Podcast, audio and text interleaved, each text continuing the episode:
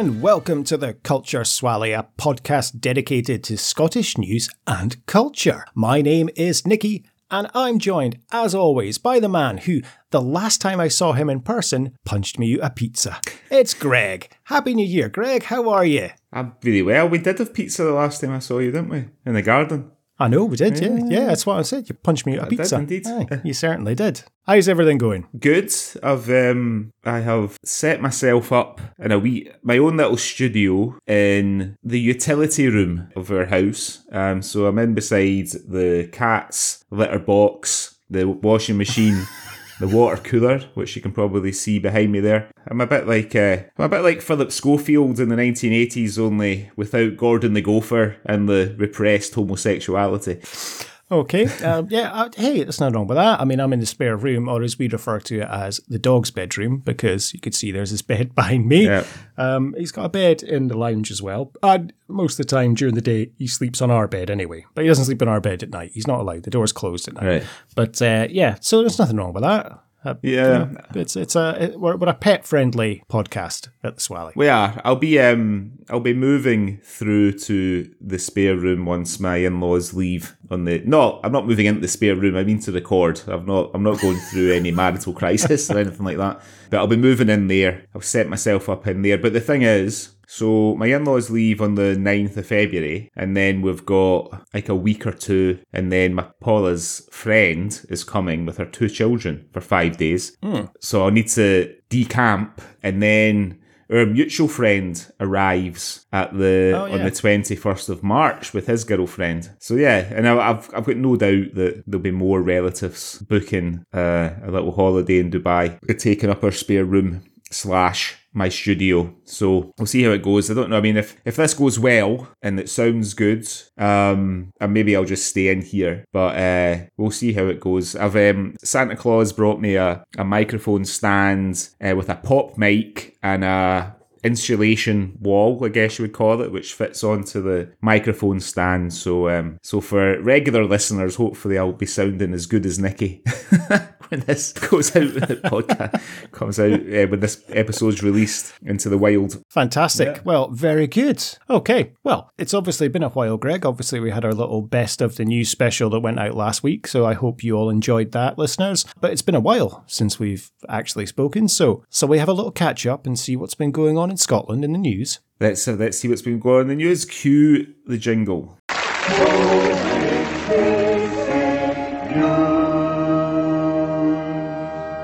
Hello, this is the Outer Hebrides Broadcasting Corporation, and here is what's been going on in the news. Okay, so it's 2022, so we're going to have some fun news, hopefully, in Scotland. Everything's going to be fine. There's going to be no negativity or anything. So, what have you seen that's caught your eye so far this year, Greg? Um, well, it's been it's been a difficult uh, sort of trawl through the news to find sort of Swally centric stories because it's all a bit miserable at the moment in Scotland. This is uh, as as we're rec- as we're recording, it's the eighth of January. You know, so COVID's Well, I'm not sure what wave we're on now.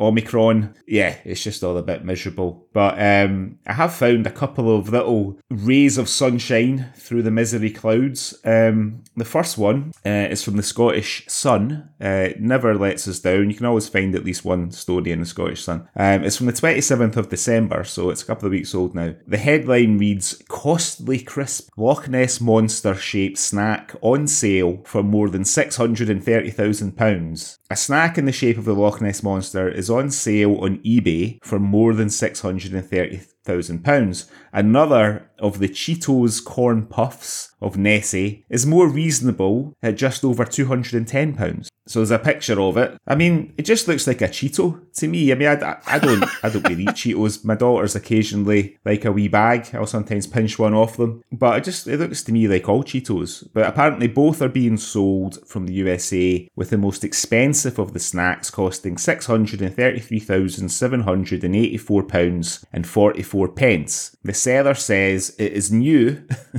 and adds, This Cheeto reminds me of Nessie the Loch Ness Monster. Upon examination of the Cheeto, you may or may not think it resembles Nessie, but I think it does. I did not make this. I found this in a Cheeto bag that I purchased for myself. For legal reasons, I will not take a picture of the original bag, but yes, it will be included. I wouldn't recommend eating this item, it's more for collective purpose. Will be packaged and shipped with care, but I'm not responsible for any damage that occurs during shipping. I offer overnight shipping for the Cheeto. Cheetos are fragile. Please remain mindful to its delicate condition. Its appearance will change as time progresses. I highly recommend you purchase now while it's still in good, presentable condition. I'll provide measurements upon inquiry.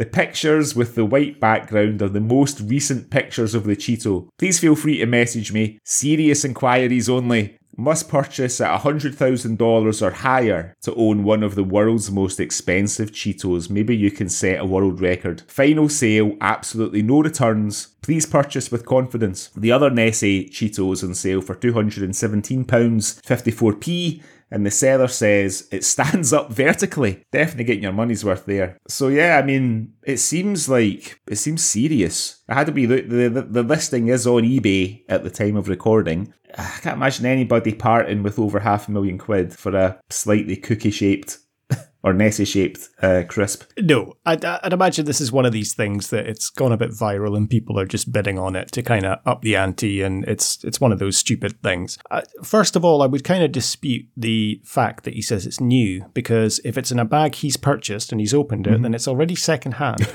right. You could say it's third hand, really, because if he's bought it from a retailer, then the retailer has bought it from the distributor, mm-hmm. and then he's bought it. So technically, it's a third hand Cheeto. Yeah. So he's he's also touched it. So I, I can see why he's saying obviously don't eat it because who knows, you know, maybe he doesn't wash his hands after he's been at the toilet. Possibly. You never know. So you're saying it doesn't look like Nessie, it just looks like a Cheeto. Does it have humps on the back and, you know, a big long neck? It's sort of probably the easiest way to describe it would be like a capital N doing like a high kick. Does that make sense? Like okay. you know, like on set. You've been watching too much Cobra Kai. That's why oh, you're saying yeah. high kick. I've been too much watching too much Cobra Kai and too much Sesame Street. Clearly, but if you can imagine a capital letter N. Yeah. With the, the back leg, well, the left leg slightly at an angle and the right leg doing a high kick. Um, it's, yeah, it kind of looks like that. Um, and then there's like almost there's almost like a wee head at the top of the high kicking leg. Um, you know. So I suppose if you really squint your eyes and use your imagination, but then it begs the question: Why would anybody want to own a crisp that's shaped like a like dinosaur, like an aquatic dinosaur? Maybe they're a big fan of Nessie, and there there must be someone out there who claims to be the number one collector of Nessie memorabilia. I, I guarantee there is. If yeah. you are the person, or if you know the person that is the number one Nessie memorabilia collector in the world, then please drop us a line on cultureswally at gmail.com. Uh, there must be someone out there who is Nessie daft and collects all this stuff. And when we have uh, our mutual friend, actually, I'm pretty sure if he found a quaver in the shape of Darth Maul's horn or something, he's going to be purchasing it. I don't know. It's the first thing that came to mind. He'd be purchasing that on eBay to have. Maybe not. He's more of a fan of the original trilogy. Yeah. Um, it would have to. I, it, I don't. It would. It would. It would have to be a Cheeto that like resembles the outline of Carrie Fisher's breasts or something like that. I can see him parting with some money for that. I mean, he's partied with a lot of money for this. I'm glad you went with that. I was going to go with like Wicket's cock or something, but I think.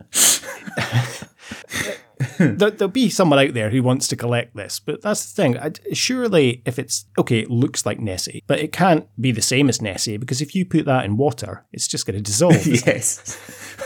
yeah, it'll, I think it, I think it'll all sort of expand. I mean, I can remember, you know, like I don't know if you ever got a pack lunch uh, when you were at primary school. Like I always got a pack lunch because I was so fussy. Um, so but my sort of standard pack, I would get like a, a play piece for the morning break and then a sort of a bag of crisps. Yeah, pack of crisps or a caramel wafer or something, and then my lunch was always sandwich, yogurt, bag of crisps, apple, and maybe like a mini Mars bar. And there used to be a kid. Yeah. My mum was pretty good. She always got like the quality crisps. And I loved and still love a bag of roast beef monster munch. And I remember it was raining one day and we're running about in the playground and I was eating my crisps. And then I didn't realise, obviously, because I was I was so engaged in play that the rain was like pouring into my open crisp bag, and so my Monster Munch were just sort of expanding and then becoming all mushy.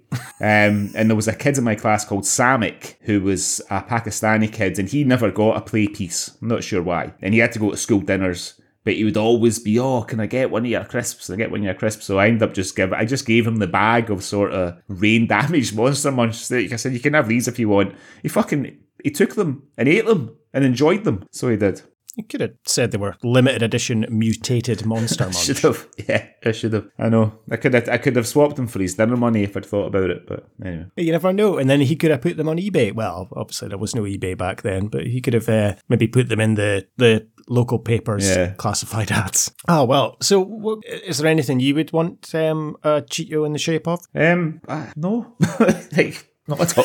No, I mean the thing about uh, America, because like Cheetos are American, right? And the thing about American Yeah. snacks and and uh, American chocolate and sweeties, Yeah. right? They're all like super Chocolate's very bitter. Yeah, like their chocolate's really bitter. Their sweeties are like super sweet. You know what I mean? Like you can you can feel your teeth rotting. Even like their cereal in America. If you, I remember when Paula and I were on our honeymoon and we were staying in Los Angeles for a few days and we went down for breakfast in the hotel. And I, I can't remember what the cereal was, but it's one of those cereals that you always that you kind of grow up hearing about, but they don't sell in the UK, like Captain Crunch or something like that. And I thought I'll try a wee bowl of this. It, literally like having like a bowl of sweets with milk for your breakfast. So no, no, I mean, there's uh, I can't I can't think of anything. What about you? Like I've, I've got, like a Cheeto in the shape of like Hulk Hogan's facial hair, something like that. That'd be cool, right? Yes, that that'd be cool. Yeah, Hulk Hogan's facial hair, the Undertaker's urn, or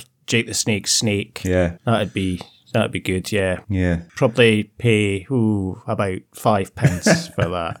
You know, what are you going to do with it?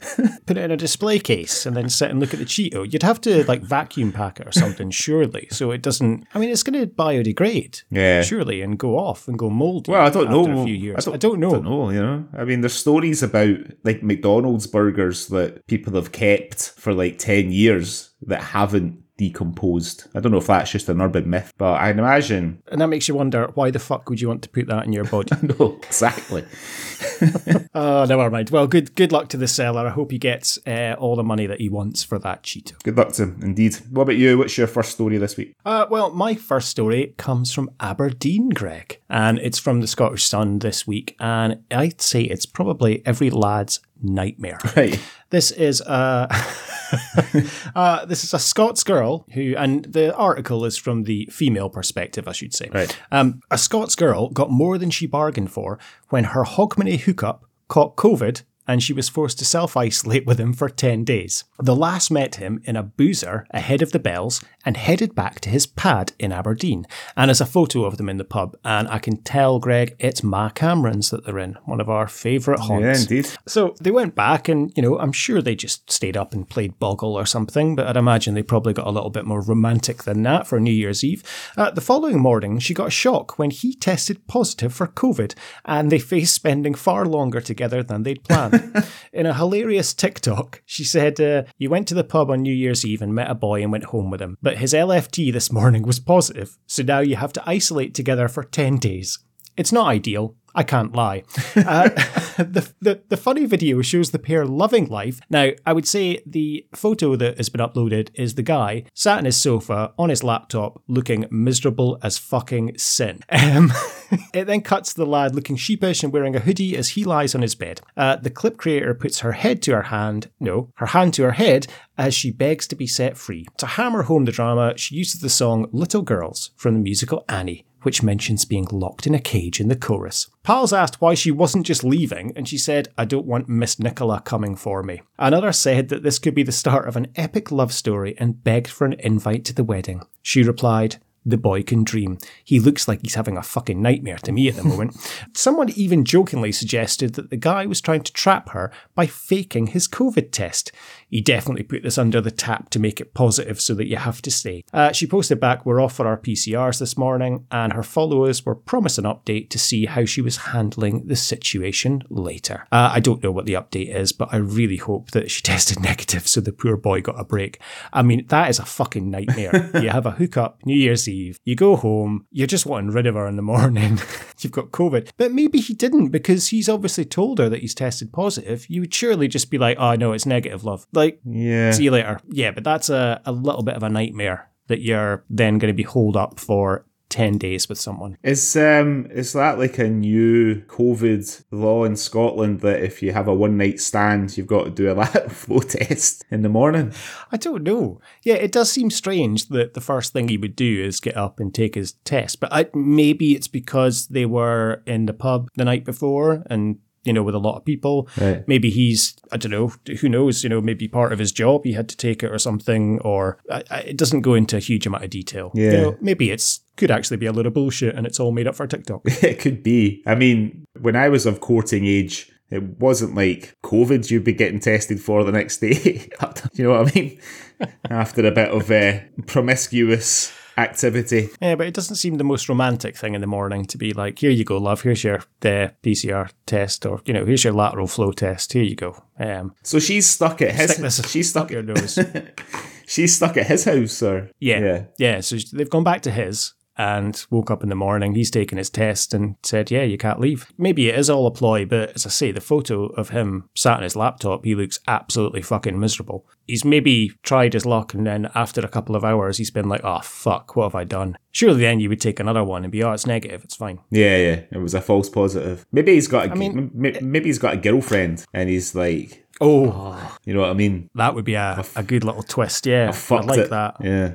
I mean, if I was in that situation and it was the other way around and they'd taken the test and was positive, I'd, I think I'd take my chances and just be like, okay, fine. I'll, look, I'll see you later. I better go. I better go home and take a test. Yeah, I'll, yeah. I'll see you later. I'm not, I'm not going to be hanging around here for ten days. So I don't know what the uh, what the outcome was with the couple, but I hope they managed to get out of isolation. Or who knows? Maybe they're still in isolation and maybe they're the ones that are bidding on that Cheeto. Maybe I'll pass the time. I certainly would actually. Here, hen, I found this Loch Ness monster shaped like a Cheeto. Um, anyway, uh, what else have you seen this week, Greg? Uh, well, I've got quite a light uh, story with a happy ending. Not probably not the happy ending that your that your man was expecting um, in the last story, but um, it's from Glasgow Live. Uh, woman realizes odd mistake after driving home from Aldi and finding the boot of her car to be empty. So this is uh, Sarah Cowan from uh, Lockerbie. She went, she put her Aldi shopping into the wrong car and then drove home.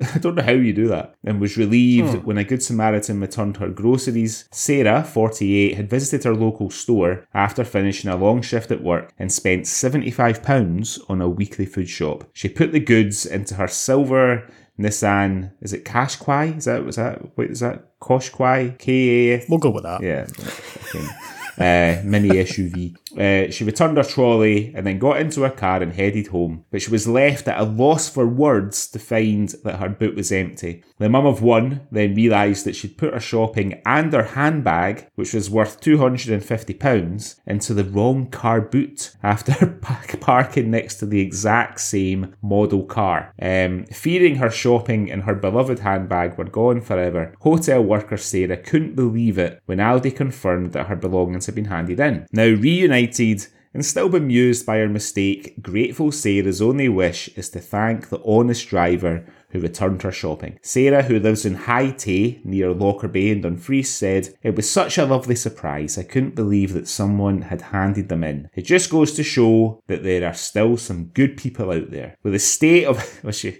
she could have just ended there. That'd been fine. But she's got to go but she but Sarah continues, with the state of how the whole world is at the moment, it's been so lovely to see such a kind gesture. I'm so grateful to not only get the shopping back, but my handbag too. It was the last present from my late grandfather, so it had great sentimental value too, and it's worth 250 quid. Sarah had already been unhappy about having to do the shopping after her husband Darren, also 48, suggested she buy the groceries on the way home from work. I like that. I like Darren's style.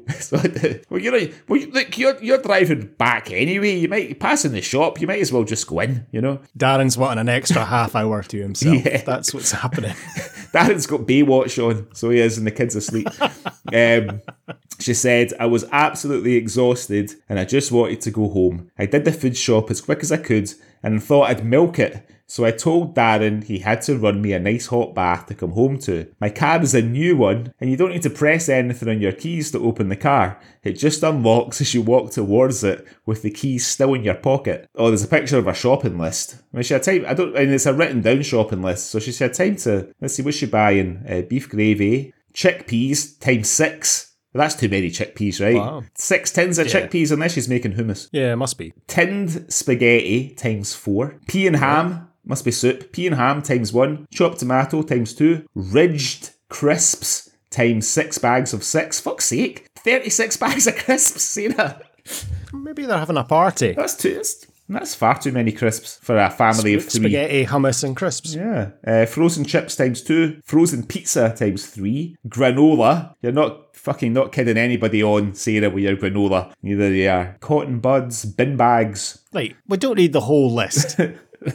strawberry sponge. She spelt strawberry wrong. Anyway, uh, so they opened the book, the boot, and saw that it looked slightly different to normal. It was like the bottom, where the spare wheel usually is, had been moved. So I wondered why Darren had done that. I was tired, so I just put the shopping in, returned the trolley, and went straight home. Returning home from the shop, Sarah instructed process technician Darren to unpack the shopping while she jumped in the bath, but was baffled when he called up the stairs to say the boot was empty. Sarah said, he was shouting up the stairs and asking where the shopping was. I thought, What's he doing? I told him they were two big blue IKEA laundry bags in the boot alongside my dusty pink handbag, but he insisted the boot was empty. I was annoyed enough before having to go down the stairs.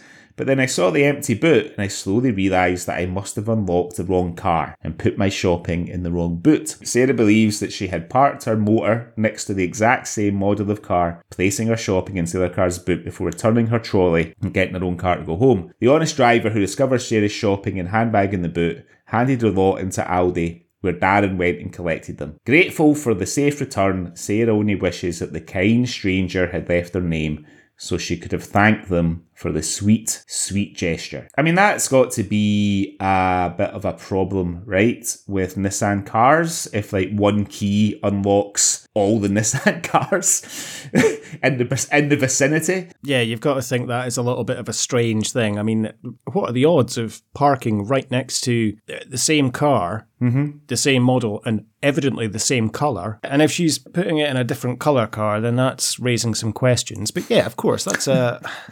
it seems ludicrous that you would have the the same key opening different cars. Uh, what I'm taking from this story is I feel really sorry for Darren. Yeah. He sounds like he's got a miserable life.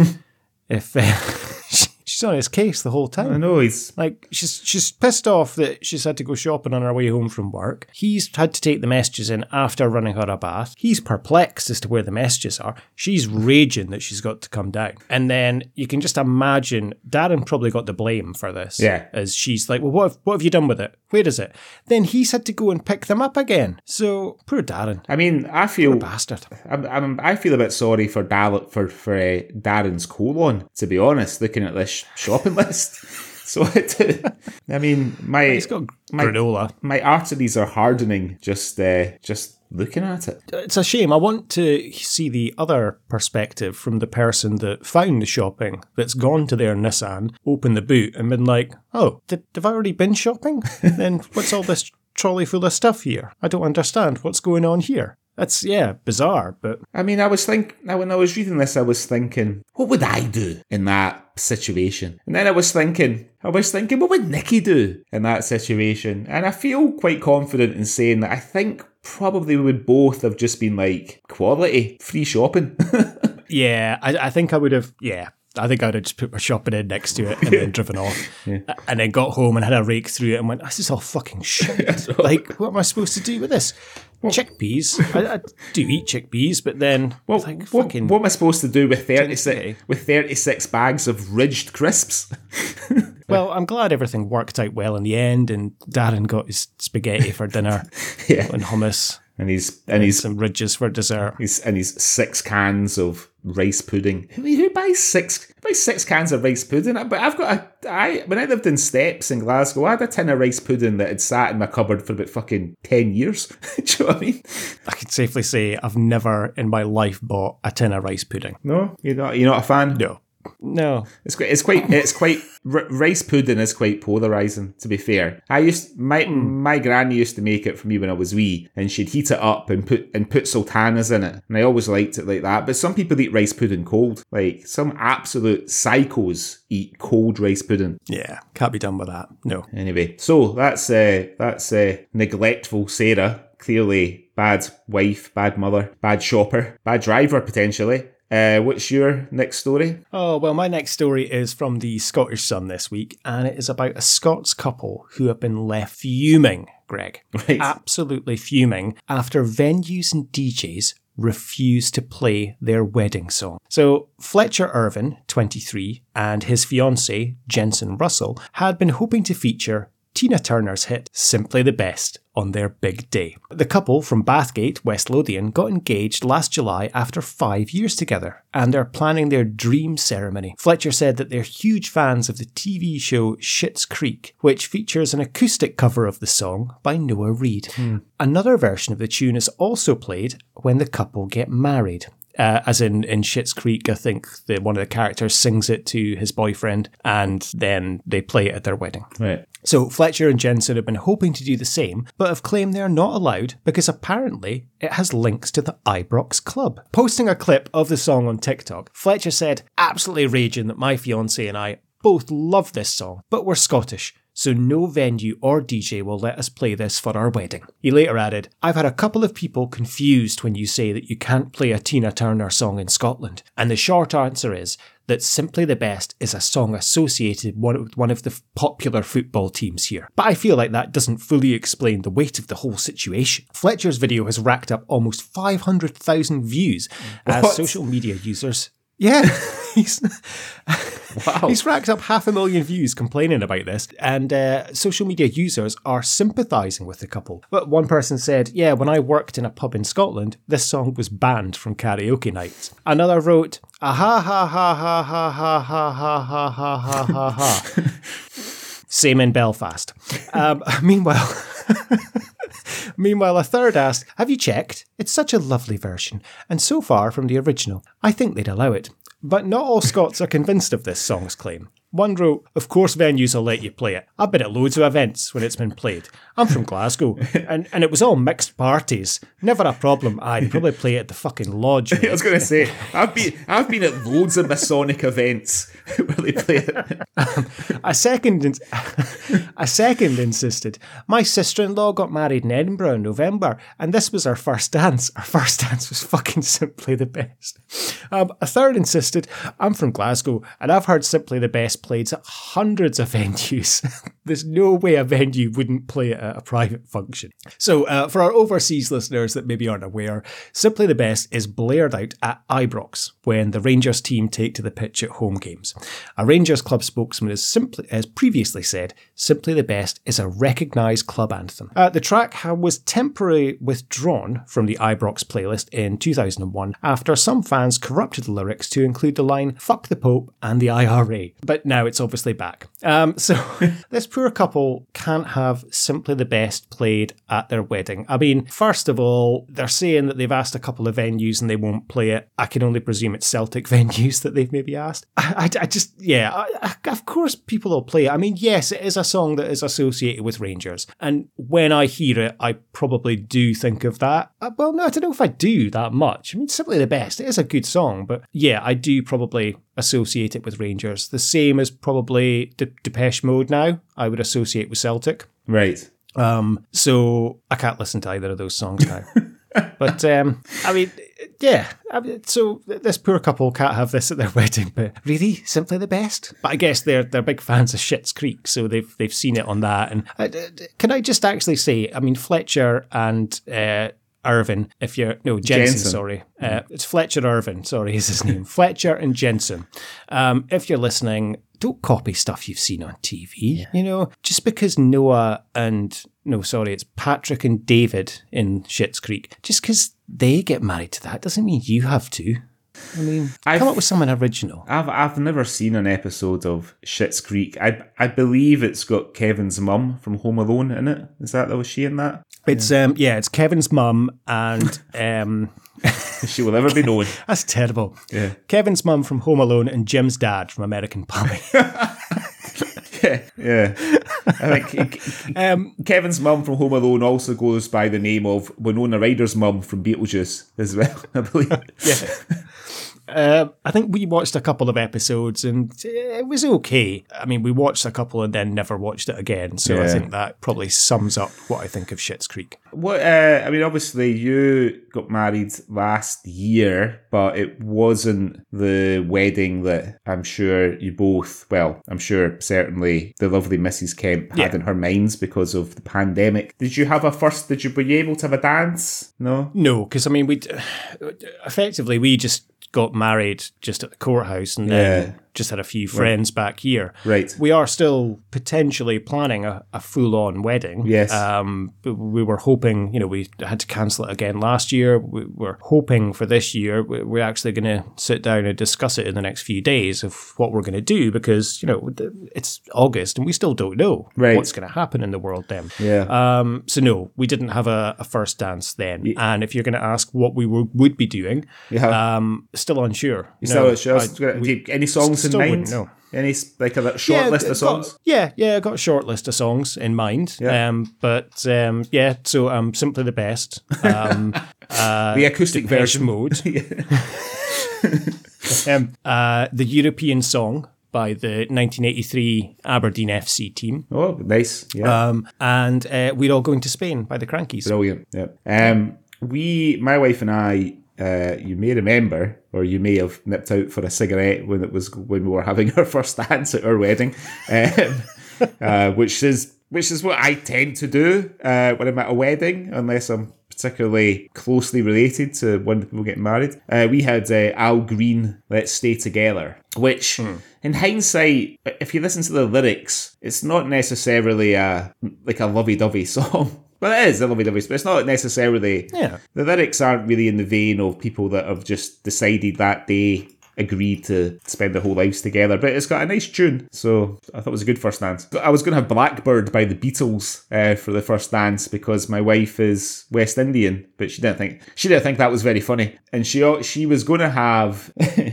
At one point, she was lobbying quite hard for Happy Day, the gospel song. Oh, happy day. Oh, happy day. Oh, yeah. I had to I had to use one of my vetoes, and then no word of a lie, right? No word of a lie. She flirted with "Ebony and Ivory" by Paul McCartney and Stevie Wonder. I was like, Paula, if we have that as our first dance, all I'll see are my closest friends pissing themselves laughing on the side of the dance floor. So I had to use my second and last veto for that as well. So See, I think you should have went with that just for the the, the laugh. That would have been hilarious. Just but, but, but, but Paula didn't want it to be funny. She wanted it to be sentimental and meaningful, you know? And, and the thing is, if I'd been like whisking my new bride about, waltzing about the dance floor, and I saw you and our mutual friends pissing themselves laughing, I would have started laughing as well. And no bride wants a hysterical husband for their first dance. No bride. so I think we Oh, dear. I think we made the right choice. Yeah, I think you did. I definitely think you did. Well, there you go, um, uh, Fletcher and Jensen. If there you go, Ebony and Ivory, although they're both white, so that maybe doesn't work. Yeah, ivory and ivory. But there you go, I mean, Ivory and Ivory. what's confusing with uh, Jensen and Irvin? Is it Uh, it's Fletcher, Fletcher and Jensen. Right, so they've got second names as first names. Those are surnames. Yeah, I, the, the first gentleman is called. It's almost like they've got their names mixed up in a way. One's called Fletcher Irvin, Right, and his fiancee Jensen Russell. right. So you'd think it should almost be Irvin Fletcher and Russell Jensen. Yeah. I mean, Russell what a dance to Turner Tina. Turner Tina, best the simply. Um, Good luck, Fletcher. Good luck, Jensen. I hope you find the perfect song and you have a lovely wedding day. All the best from us at the Swally. Okay. Um, anything else, Greg, that you've seen this week? Um, well, I have seen not so much a news story, um, but in my wade through the Scottish news, I came across a website called I Live Here ilivehere.co.uk. Uh, and it seems to be a sort of perhaps tongue in cheek, perhaps not, uh, forum where people will go on and complain about a town or a city in the UK. They might live there, they might not. The reason that I came across it is because there was a bit of a backlash uh, in the Daily Record from people who lived in some of these towns and cities that are being slagged off on this website. So I'll um, I'll take you through a few headlines and then I'll I'll, I'll read a, a very quick account uh, from one of the other ones. So, uh, Tullibody, which is a small town near Stirling, the headline of the article reads on the website Tullibody, the armpit of Scotland. Next one, Blindwells in East Lothian. You need to be blind to move here. The next one's a particular favourite, uh, Wishaw, which is near Glasgow. Uh, Wishaw, a psycho's paradise with fuck all. with fuck all to do. One of your favourite places, Dundee. Dundee has one geological fault. It's above sea level. That's a bit harsh on the on Dundonians there. Uh, Mayfield, which is near Dalkeith. Mayfield in Scotland is like the seventh circle of Dante's hell. a bit dramatic, maybe. Um, this one's short but sweet. Our friend Scott Murdoch might appreciate this, or it might send him into a fury. Elgin, embrace the void.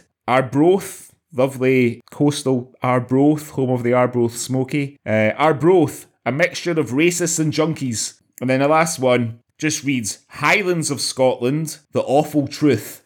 so it's a bit, a bit harsh there. Uh, I did find an article about a town uh, called Kilsyth which means quite a lot to me because it's where my father grew up. Uh, and I actually, the first school I went to when I was five until primary two was Kilsyth. So the headline is Kilsyth, home to some of the most nosy people in the whole of Scotland. Ah, good old Kilsyth, nestled in between the hills of the Campsies and North Lanarkshire's worst voted town two years in a row. The town should have the slogan, Did you hear? Uh, home to some of the most nosy people in the whole of Scotland. Anything that happens here will be spread about the small town like wildfire. So we've got the tap end and the bottom end of Kilsyth. If you ever find yourself in need of a heroin fix, you would travel to the very edge of the tap end known as the Rennie Road, also known as the Bronx, or the even more creative name of the Rara. While a bit run down and the high risk of being stabbed,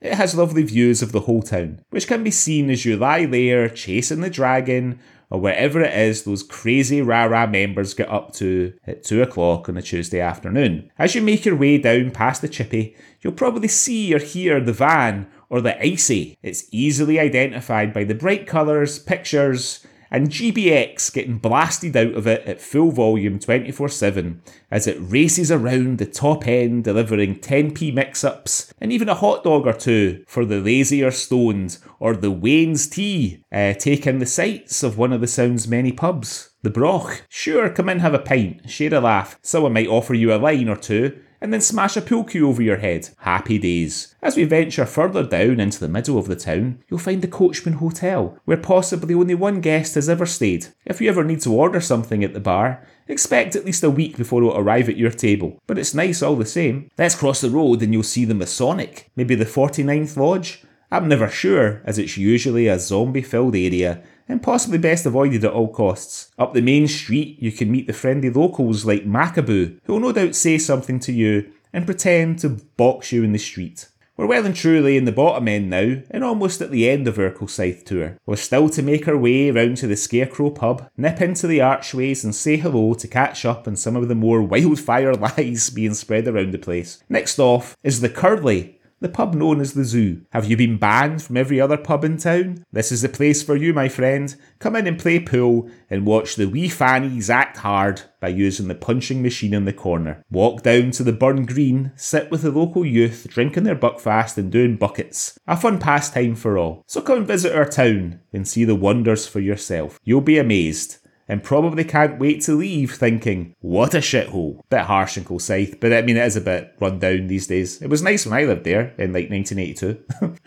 yeah, someone seems to have quite a vendetta against Kilsyth. They've got Yeah. such a detailed description about it. I mean, I did read some of the other articles. They're not as like they're not as sort of light-heartedly written. I, I read one about Aberdeen, which goes into great detail about uh, the council wasting a lot of money on Union Square and letting Union Street die and all this kind of thing, and seem to be taking it quite seriously. But um, yeah, I live here.co.uk. You can you can you can put your postcode in, and they, there's, it's got a little the little search thing where you put your postcode in. It says put your postcode in here and see how grim where you live is. Um, I put I put the postcode of my town of my house and Stepps, and it it said we can't find this postcode. Someone's getting fired for this. So obviously Stepps. knowing nobody can be complaining about Stepps. Clearly on I live here. Oh, well, that's that's a good sign then, surely. Yeah, good for the house price. Oh, fantastic. Okay, well, I guess that wraps up the news for this week then, does it, Greg? If anything else? no more news from me this week. Okay. Uh, right, well, before we move on to what we're going to be having a look at this week, let's have a little word from our sponsors. You have something you no longer need, but it still has some life left in it. Don't throw it away. Nine Treble One It. Every day, thousands of people turn to the evening news classified section, and to them, what you have to sell is big news. It. It's so easy, it's cheap and it works. So, Nikki, it was your turn to choose for the Swally this episode. Quite a bit of an unusual choice. Why don't you introduce it? Uh, yeah, certainly was a bit of an unusual choice. Well, this is the 40th episode of the Culture Swally. So, in my mind, I thought, let's try and do something from 40 years ago. So, I had a look at what came out in 1982, and this was one of the first things that sprung to my attention. And I'd never really seen it, never really heard about it until recently. So, I thought, yeah, let's do this. And without even watching it, I decided let's do it and recommended it to you. So, today we are going to be speaking about The Nuclear Family. This was written by Tom McGrath as part of the BBC's short lived Play for Tomorrow series, which was a spin off of the popular Play for Today series. Airing in May 1992, the nuclear family is set in 1999, when the British government is instilling fear of a nuclear holocaust into its population. As a result, teenagers are the breadwinners, working with computers, and manual labour is a thing of the past. Tired of feeling useless after his redundancy as a docker about 20 years ago, Joe, played by Jimmy Logan, decides to take his family on a working holiday into the Citizen National Defence Programme. Uh, this show is starring uh, Jimmy Logan, uh, Ann Scott-Jones, Gerard Kelly, uh, Lizzie Radford. As I say, it aired in May. Uh, I said I said 1992 in my intro, I think, because I No, you said 1992 you said written ninety here. eight. You said Did I s- eighty two. You did say eighty two. Did I say 82? You okay, did. so yeah, aired in aired in May 82.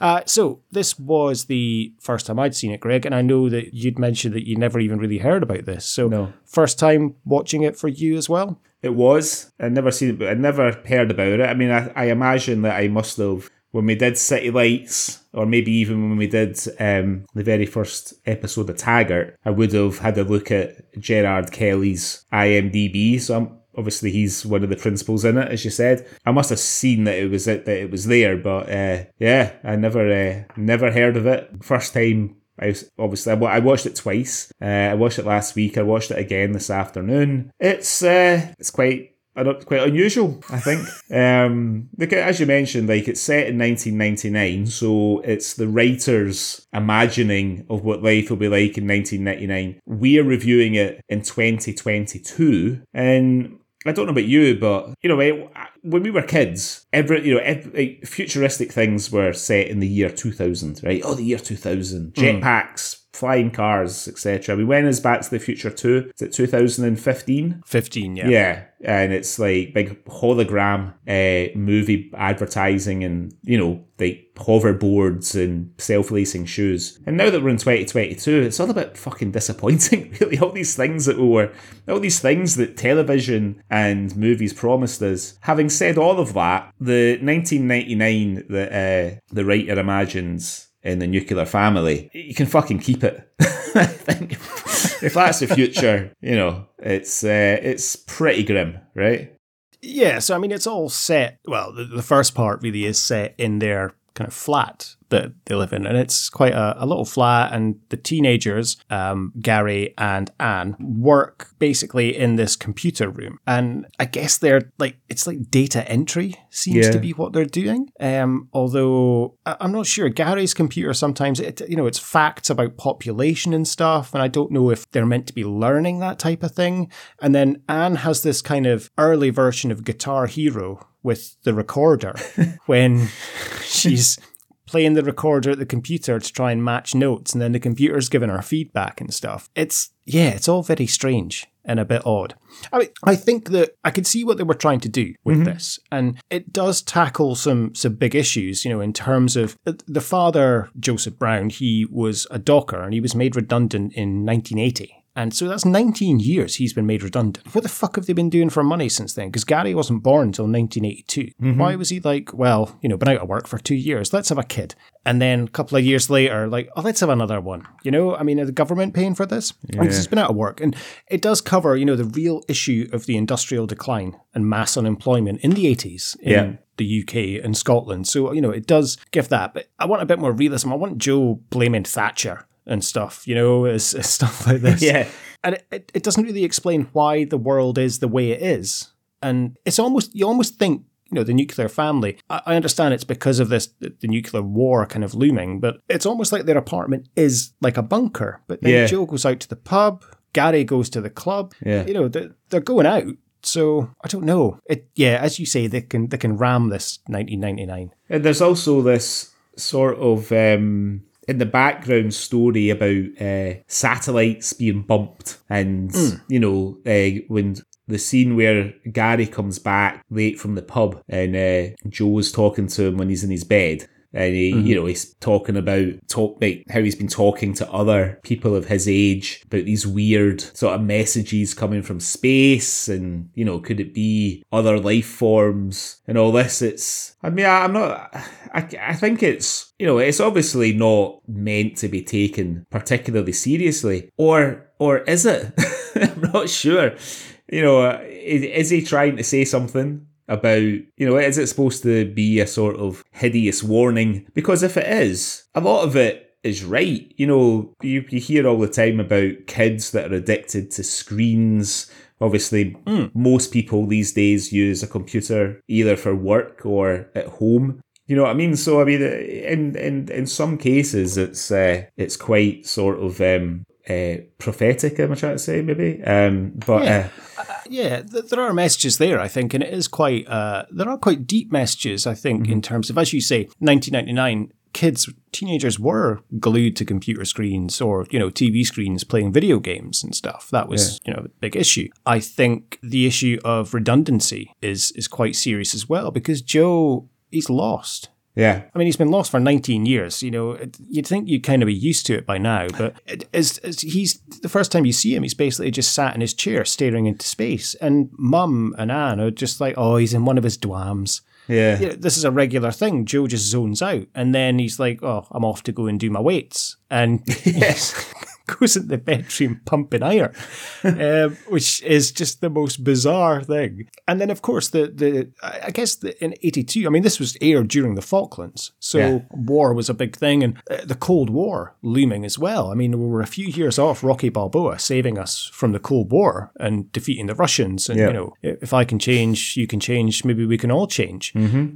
I, I just think that there are some very serious messages in this, but it is a bit ridiculous as well in terms of the way he's gone about it. Yeah, I mean, even like this, this the, the sort of format, you know, the, the, the show starts uh, and the, you see the identification cards of each of the family, and it, you know, it's like Joe Joseph Brown, born was it like 1945, uh, made, made made redundant in 1980, uh, Docker, whatever, and then you got Gary uh, Brown, you know, born in 19. Uh, 80 computer literate and then his sister uh, Anne and she's like computer literate. She what she should have said was computer and recorder literate.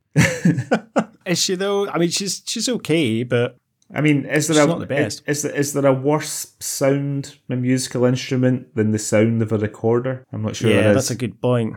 Did you play the recorder at school? we sort of had to. I mean, I remember um, when I started my second primary school in Bishopbriggs in Glasgow, and um, they used to, we used to do recorders. We used to do recorder like on a, I think it was like a Monday or a Tuesday afternoon. I remember my mum having to. Mum and I having to go into Glasgow like after school, like in a winter night, to find a music shop where she could buy me a recorder. So I had my own one because I didn't want to use the spare ones. Do you know what I mean? Everybody else had their own recorders. Um, but yeah, Do you think it's a sc- scam going with the people that manufacture recorders, music shops, and primary schools that they all just take a cut of this? Because it was the same as us. Everyone played the recorder when you were at primary school. You had to get your own recorder Yeah. because it was the done thing. And then what do you do with it? Who the fuck plays the recorder? Yeah, I know exactly. I mean, did, did did your school have a bit of a your primary school have a bit of a kind of recorder choir? So if you were like, Yeah. do, if you were doing like hymns or maybe Christmas carols, probably more likely Christmas Yeah. carols, right? And you would be like sort of twelve people, twelve sort of eight or nine year olds, just like slogging their way through Silent Night on, on the recorder. But no one needs that. Yeah. That's, that's not anything you want to see. Teachers and parents smiling politely, you know. She is. Uh, she's very computer literate and recorder literate, and uh, yeah, you almost think it's quite a serious tone when the ID cards come up, and then it descends into a bit of a Brady Bunch when it splits them all into four, and you see what they're doing, and then you get uh, the kind of serious news aspect of um, Gavin from That's Life telling you that there's uh, missiles being knocked off course, U.S satellites and they think the Russians are doing it. So yeah, the, the Cold War is very looming. It's still going on, Yeah. even after all these years. So Gorbachev uh, it's still going mental and knocking satellites all over the shop. with these lasers. um, yeah, I mean, it's the whole sort of first act is all a bit weird. I mean, Anne calls her calls her mum mother all the time, hmm. and you know, the the mother's obviously she's got you know, it sort of transpires that she's got a bit of a problem with booze. She's clearly got nothing to do other than do hmm. her daughter's hair as often as she'll let her, you know. And Anne keeps referring to her as as mother. Gary can't identify with his father, so goes to what looks like the shittest nightclub, which closes at seven o'clock at night. So what time does he leave the house to go there? And he's and a tenner is enough in 1999. Ten quid's enough for a night out. Ten quid's been enough for a night out since like 1992.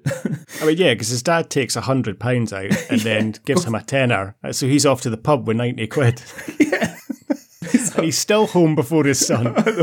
I know. And all he's got is a fucking is like a computer produced pizza. When will you be back?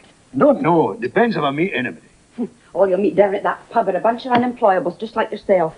And don't be late for dinner. Are you making dinner? No. You know what I mean. We'll punch out some pizzas. Pizzas.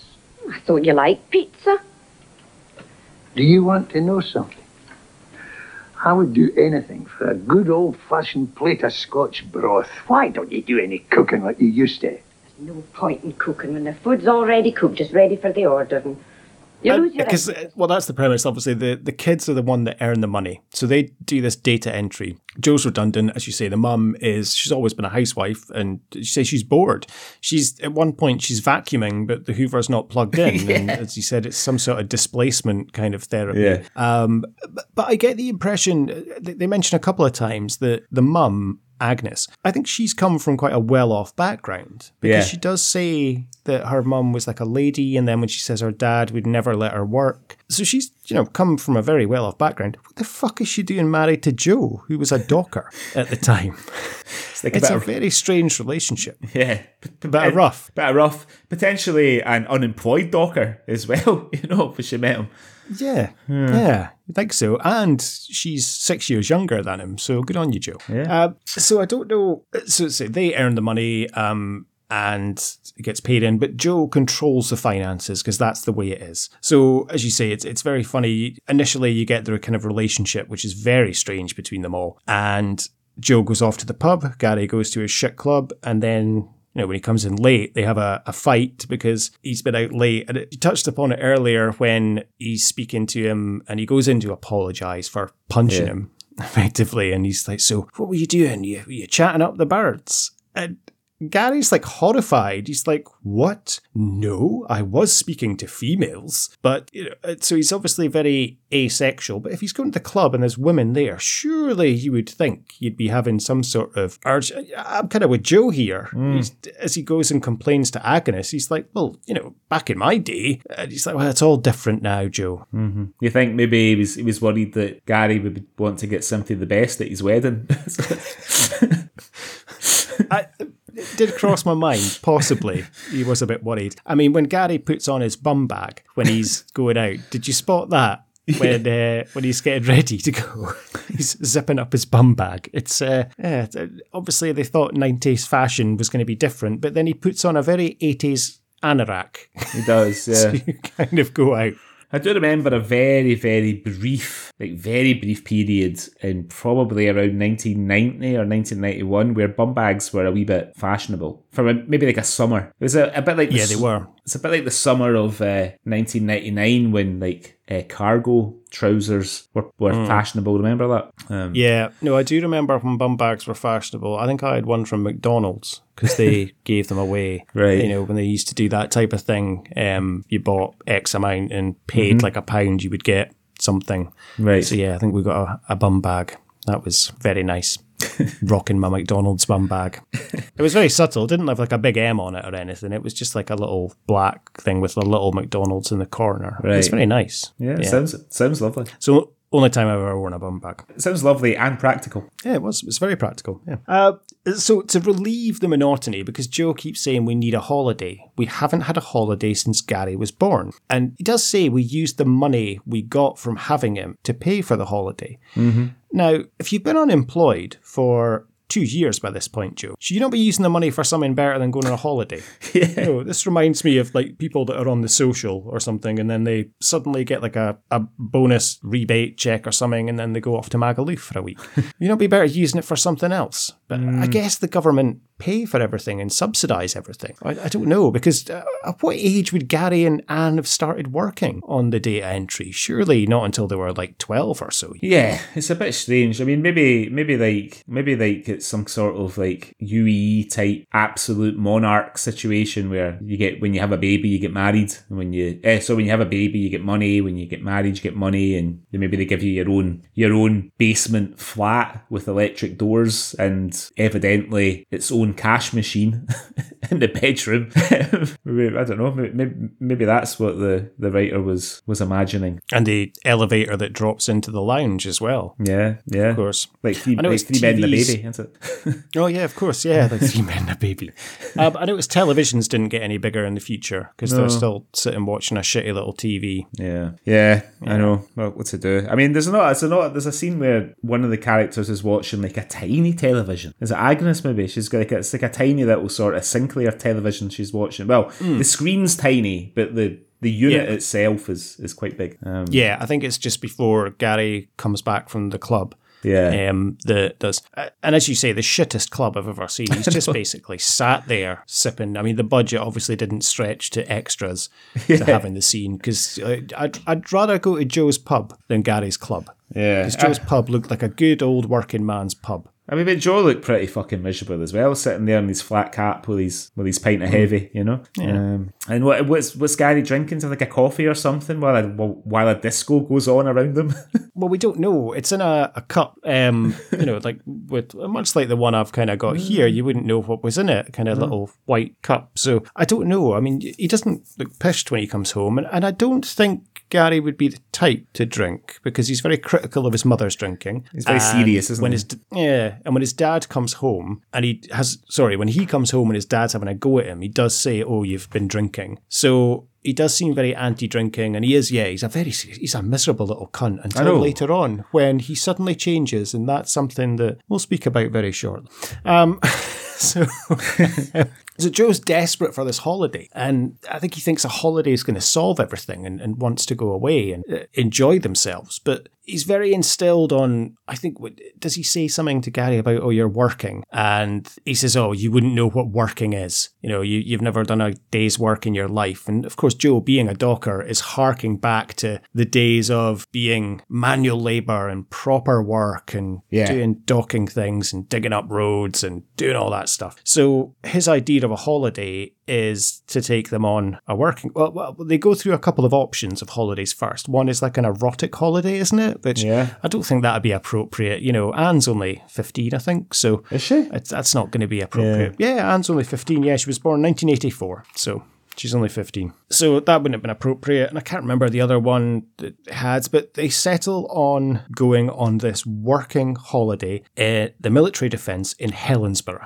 And they're all eventually, I think Gary and Anne are quite keen and they're okay Yeah. to go and take part. But Agnes doesn't want to go because it's too far, because it's 20 miles away. It's 20 miles away. So- and she doesn't want to go in a submarine.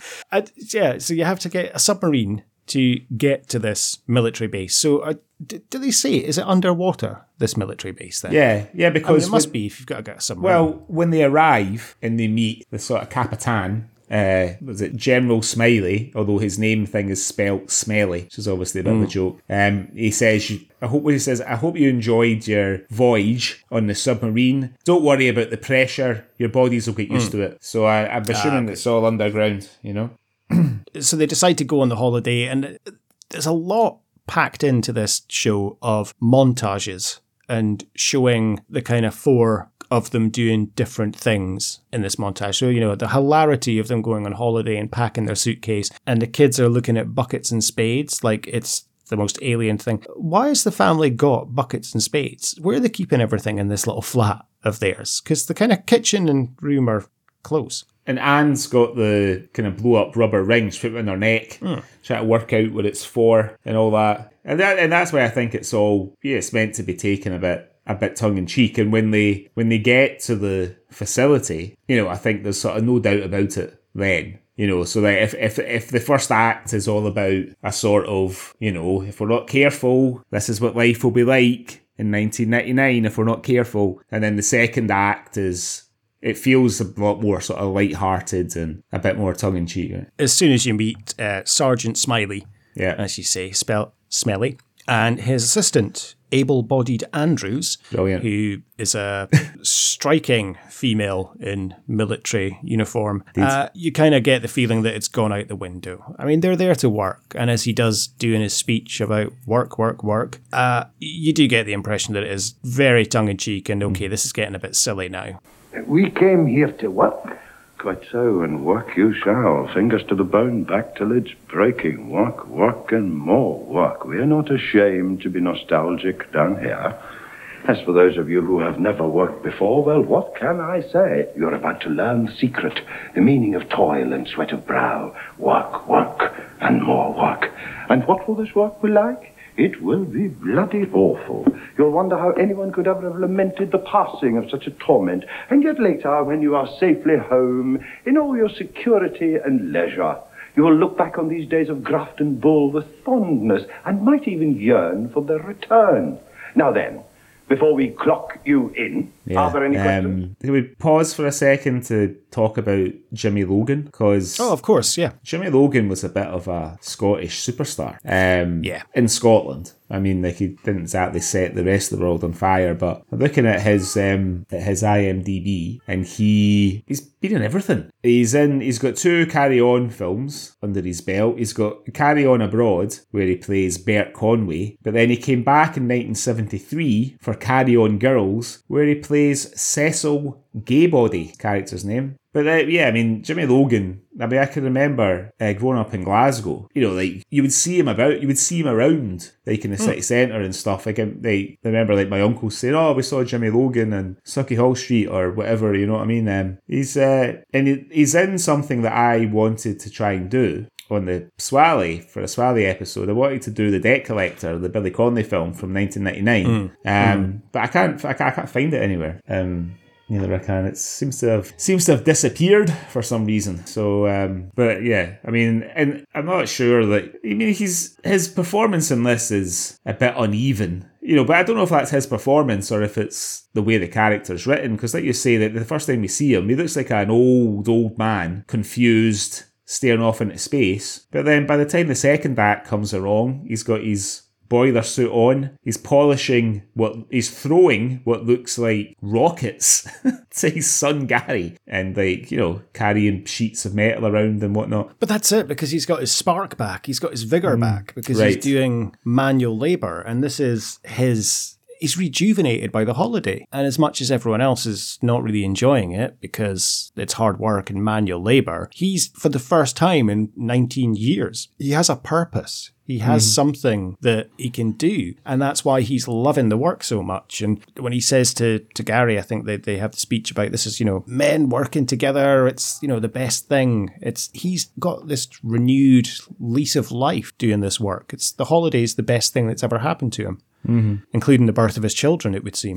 Clearly, well, especially I mean, he, he seems to dote on the on Anne, his daughter. She seems to dote on him. Feels like he hmm. could probably do without Gary. you know what I mean? He's say struggles to identify with him. Why have you stopped? It's pointless. What? That's work. It's pointless. Of course it is. That's how work's supposed to be. Come on. We were doing well together there, which is how it should be. Men working together. You and me. We've never been like that before. Never had the chance to. Come on, boy. Let's do some more. That's what we came here for, isn't it? No, that's what you came here for. Oh, look at my hands, they're all cuts and blisters. I'll never be able to use a keyboard again. Now, you move them yourself if you're sick keyboard. Come Oh, on. what's the matter? Are you scared you can't manage on your own? Big man like me, of course I can. Aye, a big man like you. But a work man needs a work mate. That's part of the fun of the thing.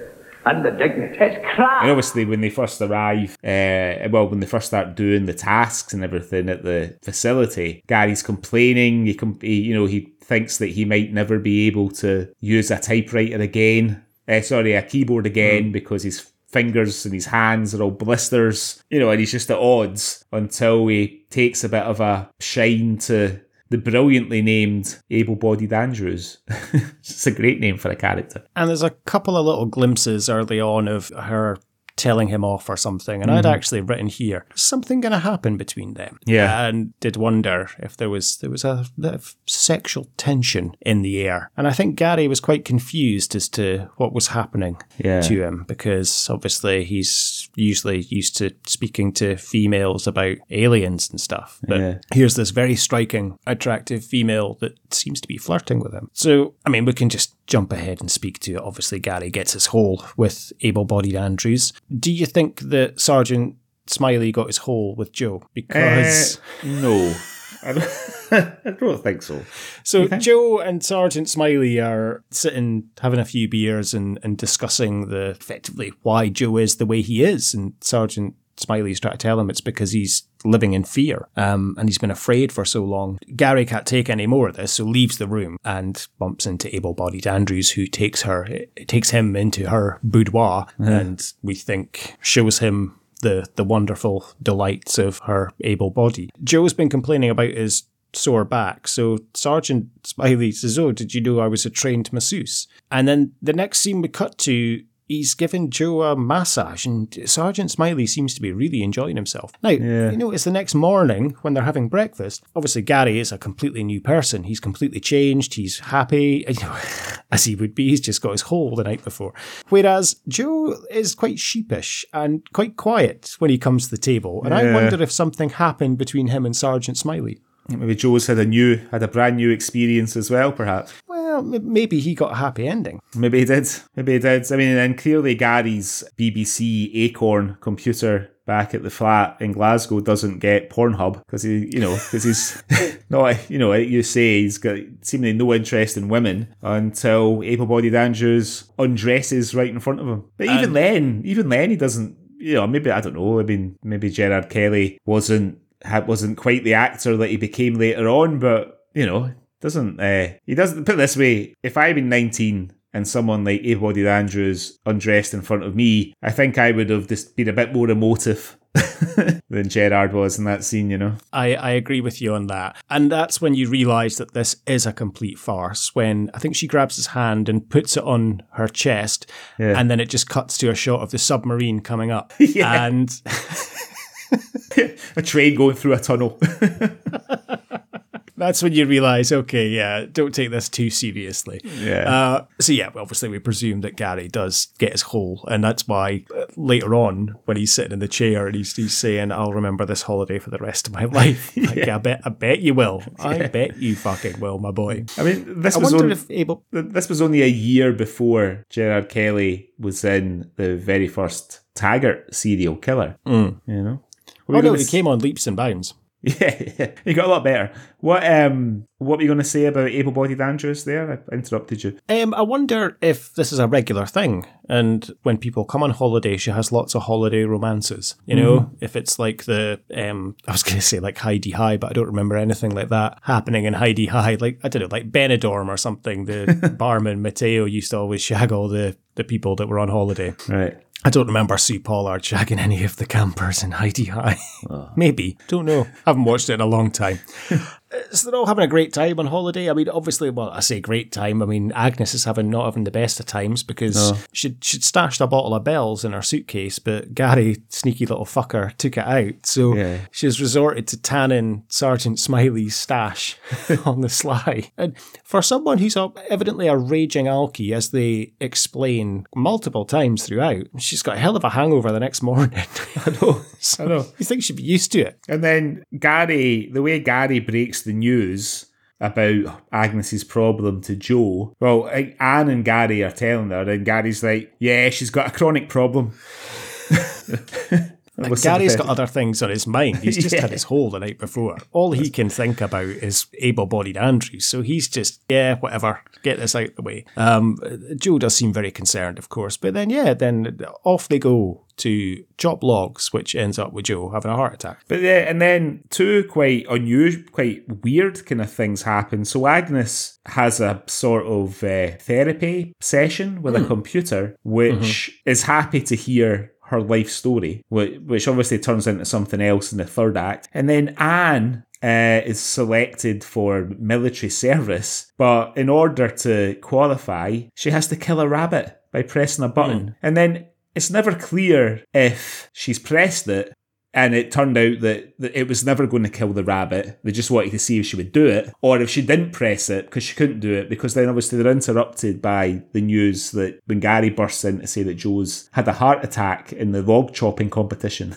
I thought that she did press it because I thought she she presses it and then that's when it cuts to Joe having the heart attack and then it cuts back with Gary running in and you can see the rabbit is still alive but Anne's in Yeah. tears because she's she has pushed the button yeah, I think she's in tears because she's like I can't believe I just did that Uh, but the, Yeah. the little bunny's still alive it was all a test we, we should have known that able-bodied Andrews wouldn't willfully kill a sweet little bunny. We should have known. no no she seems like a lovely woman so Yeah. No, she wouldn't have done that. But as you say, maybe Anne should have recorder literate in her profile because it was her recorder playing that wakes Joe up from his coma. Yeah. So miraculously, I mean, you often hear of these coma patients that someone will go in and play their favorite song to them, and they'll they'll wake up out of their coma. But yeah, with Joe, it's it's Anne's recorder playing. I presume he woke up to tell her to shut the fuck up and stop playing that fucking recorder. Yeah, I think so. yeah. Yeah. so, so maybe he's woken up and thought that he was in Mayfield, the seventh circle of Dante's hell, near, near near Dalkeith. Yeah, like the whole like the whole third act. I mean, like you, obviously when Joe has his heart attack, and you know Gary's been fairly indifferent and well, you know, and unpleasant towards his dad for most of it. Hmm. You know, he always calling him a dinosaur and you know, like uh, I mean, wh- wh- when he, when he comes in late from the club in the first act, and Joe sort of like taps him on the shoulder or something, and Gary's like, "Oh, always." Yeah, you just resort to violence. I'm like, come on, that's not violence. I mean, he, he finds out what violence is a few minutes later. But then obviously when when Joe has the heart attack, he's oh my dad, my dad, and you know they've they're sort of bonded over the work, and Gary's lighter because he's evidently lost his virginity to able-bodied Andrews, who I'm sure has taken a few virginities in her career. And um, yeah, you say he's a he's a new man. He's more sensitive and emotional. He values his father. And then when like you say when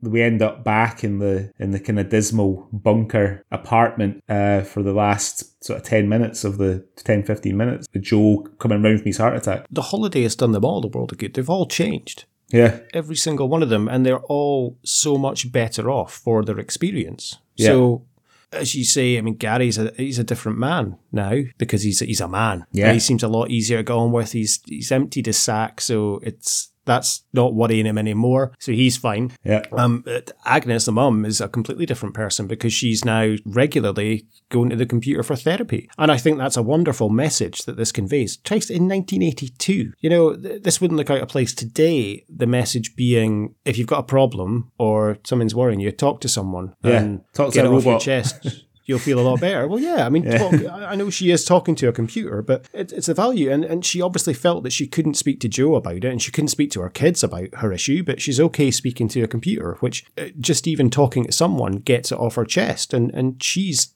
uh, she's cooking again, you know, as, as Joe earlier says, when they're speaking about dinner and she says, well, we'll just punch out a pizza. And uh, he says he'd give anything for a plate of Scotch broth. But she's back on the cooking. She's making Scotch broth. It's, it's lucky that, because she was obviously making the broth before Joe woke up from his coma. Yeah. So maybe it was the smell of that that woke him as well. But Yeah, it's lucky he woke up on that day that she was making the broth. It's, it's just too bad that Anne put a hundred weight of salt in the soup, She and then it, and, didn't she? and then Agnes did. Yeah, she fucked it. Agnes did a weird thing. She um she said, cause she comes back to the pot and she says, "I bet Anne never put any salt in the soup. Why would you not taste it to see?" She just assumes whacks more salt in, and then poor Joe. You know, he's he's gone through the the trauma of having a heart attack, almost losing his life. He wakes up at home to the smell of Scotch. Well, he's had to endure some more recorder playing, but then he wake the, the smell of Scotch broth. Can't wait for it. The final salt tastes like shit because there's too much salt in it. Well, and plus, that's not going to be good for his arteries if he's just had a heart attack. That was my thought. Is she actually trying to off him? Yeah, putting more salt in it. Yeah, as you say, one, why wouldn't you taste it? You always taste your soup before you add salt or anything to it. Yeah. Two, it's not like they live in a fucking mansion. Anne's literally in the next room. She could probably just shout, Anne, have you salted a soup? And she would hear her and hmm. shout back, Yes, Mum, I have. Okay, there we go. Crisis averted. Everyone can enjoy their scotch broth. No one's got to eat this salty dishwater that you're going to be serving up. Agnes will be so annoyed with that, she'll be back on the bottle Yeah. because she'll be raging with that. I mean, the thing about soup, I mean, I'm not a big fan of soup as I've discussed before, but my grandfather, he he always had his soup really watery. You know what I mean? Like he would he would strain all the vegetables out and just have the sort of hot vegetable water. It's weird. Okay. He, he was he was fussy, my granda. Um he was really fussy with what he ate. But um yeah, Agnes, but she's she's got her computer to fall back on, you know what I mean? She's got her new relationship there, like like you said, this disembodied voice that wants to hear all her problems. Um, she's done her hair as well. She looks, she's done her hair. She looks quite nice and glamorous. And um, it's, uh, yeah, oh, it all seems to have kind of worked. Apart from the soup, it all seems to have worked out well. You know, Anne's mind's been broadened. Gary's mind's obviously been broadened, probably the most. I feel a bit sorry for Joe though because wait, what what happens to him after now? He, he- you know, he's obviously he's got to watch what he's doing because he's hard. He can't mm. go in the weights anymore. He'll have to watch what he's eating and drinking. It's a bit of a it's a bit of a sad end for uh, for poor old Joe. Yeah, well, I think it'll be a novelty for a while because he's been told to take it easy, but obviously he'll have his family rallying around him for the next Yeah. few days because he's just woken up. But then the novelty's going to wear off. And you're like, oh, Dad, can you not fucking get it yourself? Like, you know, it's been a week. I know you've had a heart attack, but it's been a week. Go and get it yourself. Um, I can't be arsed. And then before you know, he's back in the armchair, off in one of his dwams, Yeah. and back to square one. Yeah, yeah. So I think it's probably time to put the nuclear family through our Swally Awards. A bit of an unusual one to kick off the year. I'm glad I watched it, to be honest. Uh, it's on it's on YouTube, I think, in five parts. So it's only it's only about an hour long. So if anybody fancies going back and watching it, um, by all means, it's there. I'll It's put a link in the podcast description so you can find at least the first episode. So for new listeners, every we put um everything we review through our sort of Swally Awards slash categories our first one is the Ewan McGregor Award for Gratuitous Nudity. Only one choice here, really, isn't there? I mean, it's only a little bit of side boob, but it still counts. It's. I mean, could you see a nipple? I don't know. I the the quality of the it, the broadcast was shocking. It was quite grainy. I couldn't tell if it was a shadow or if it was an actual nipple. But it's able-bodied Andrews for Able-bodied her little Andrews. side boob, isn't it? Yeah, it, it's worth saying uh, if you are going to watch the Nuclear Family on um, YouTube, the version that's on there, it, there's a bit of uh, BBC continuity at the beginning before it starts. It's cle- it it feels like it's clearly been taped off the telly in 1982. So somebody's held on to that. Someone's um, held on to that VHS for years. And then, you know, s- s- stuck it on YouTube. I mean, these people deserve to be recognised and rewarded because without them, we wouldn't have any sponsors for for the podcast, and we wouldn't have been able to do this episode.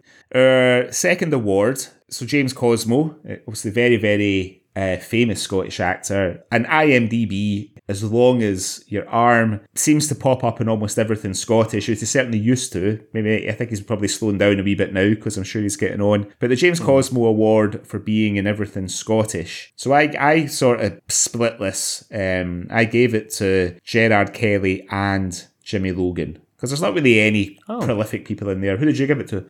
I gave it to Ann Scott-Jones. Oh, did you really for her Take the High Road? And uh, she's been in a few things, right? She's been in Barney Thomson. She's been in Barney Thomson. She's been in Maggie. Yeah. Uh, she was in Local Hero. She's in The High Life. She's in the High Life. Um, Yep. She's in Restless Natives. She's in Taggart. She's in High Road. She's in Strathblair. I gave it to her because if you look at her back catalogue, it is pretty much mostly Scottish. And mainstream. Whereas Jimmy Logan and Gerard Kelly have done a lot of things Yeah. in England. And so I, I went with her just because her dedication to, to Scotland. Yeah, that's a better choice. Okay, so the next one is our Jake McQuillan award. So Jake, Jake McQuillan plays the main protagonist in Down Among the uh, Just a Boys game, I should say, which is one of the first episodes of the Swally we did way back in 2020. Way back in 2020. So the award is the Jake McQuillan Your T-Zoot Award. Again, there's only really one choice. I think it's when Joe gives Gary a dose of the Malky for being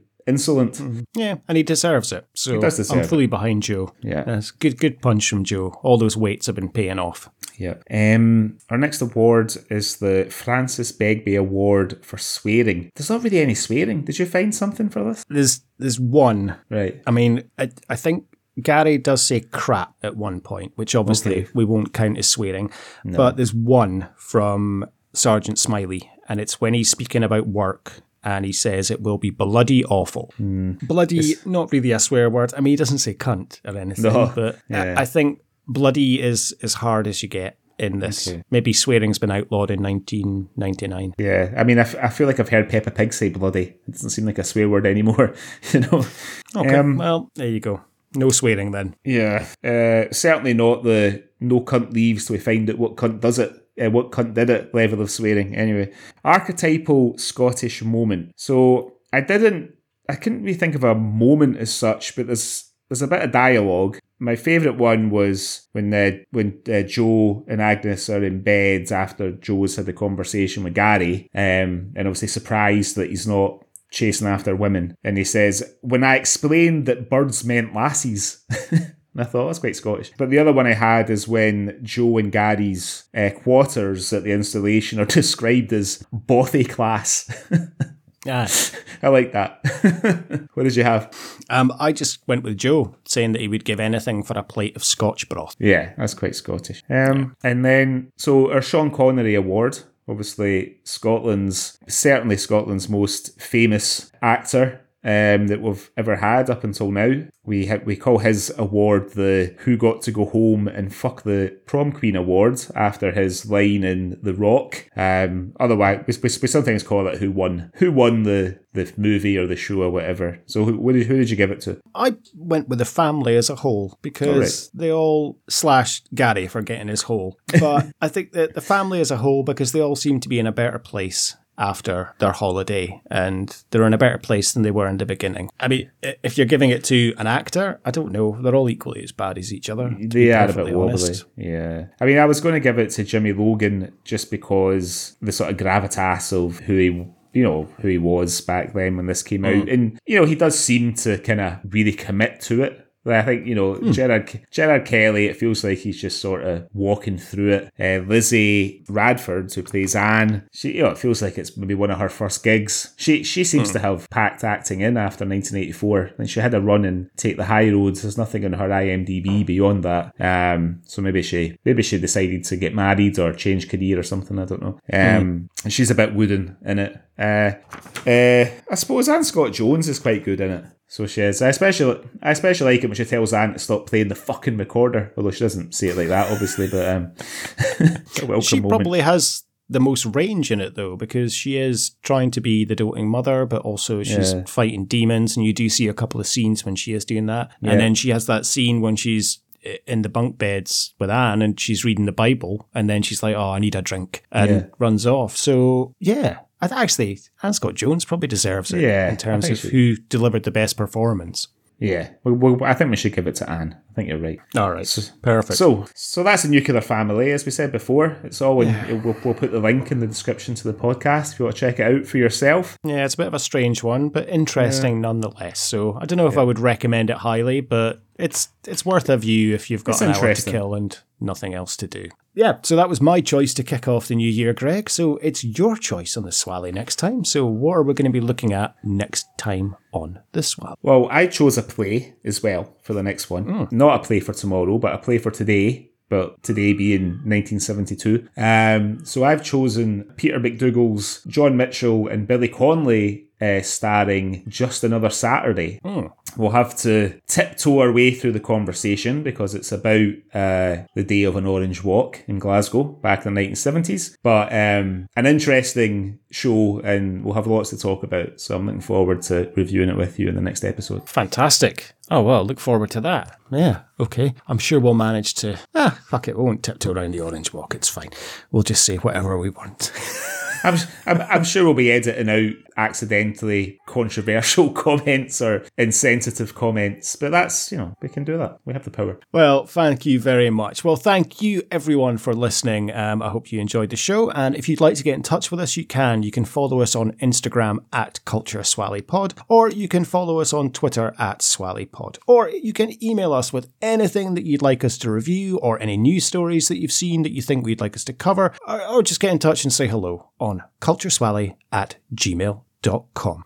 And please feel free to leave us a little rating, a review, subscribe on iTunes, tell your friends, anything you can do. It really helps the podcast grow. And Greg, I think we'll, we'll be having a new website shortly as well. Yeah, well, we'll, have a new blog uh, shortly. I've set it up. I haven't put it online yet 'cause I'm still refining it a little bit. But um, I'll put the link to it on our Twitter and our Instagram in the next week or so. You can come and check us out in there, and we'll give you the, the actual address on the next episode, Culture Swally. Wonderful. Right, I'm off to go and do my weights.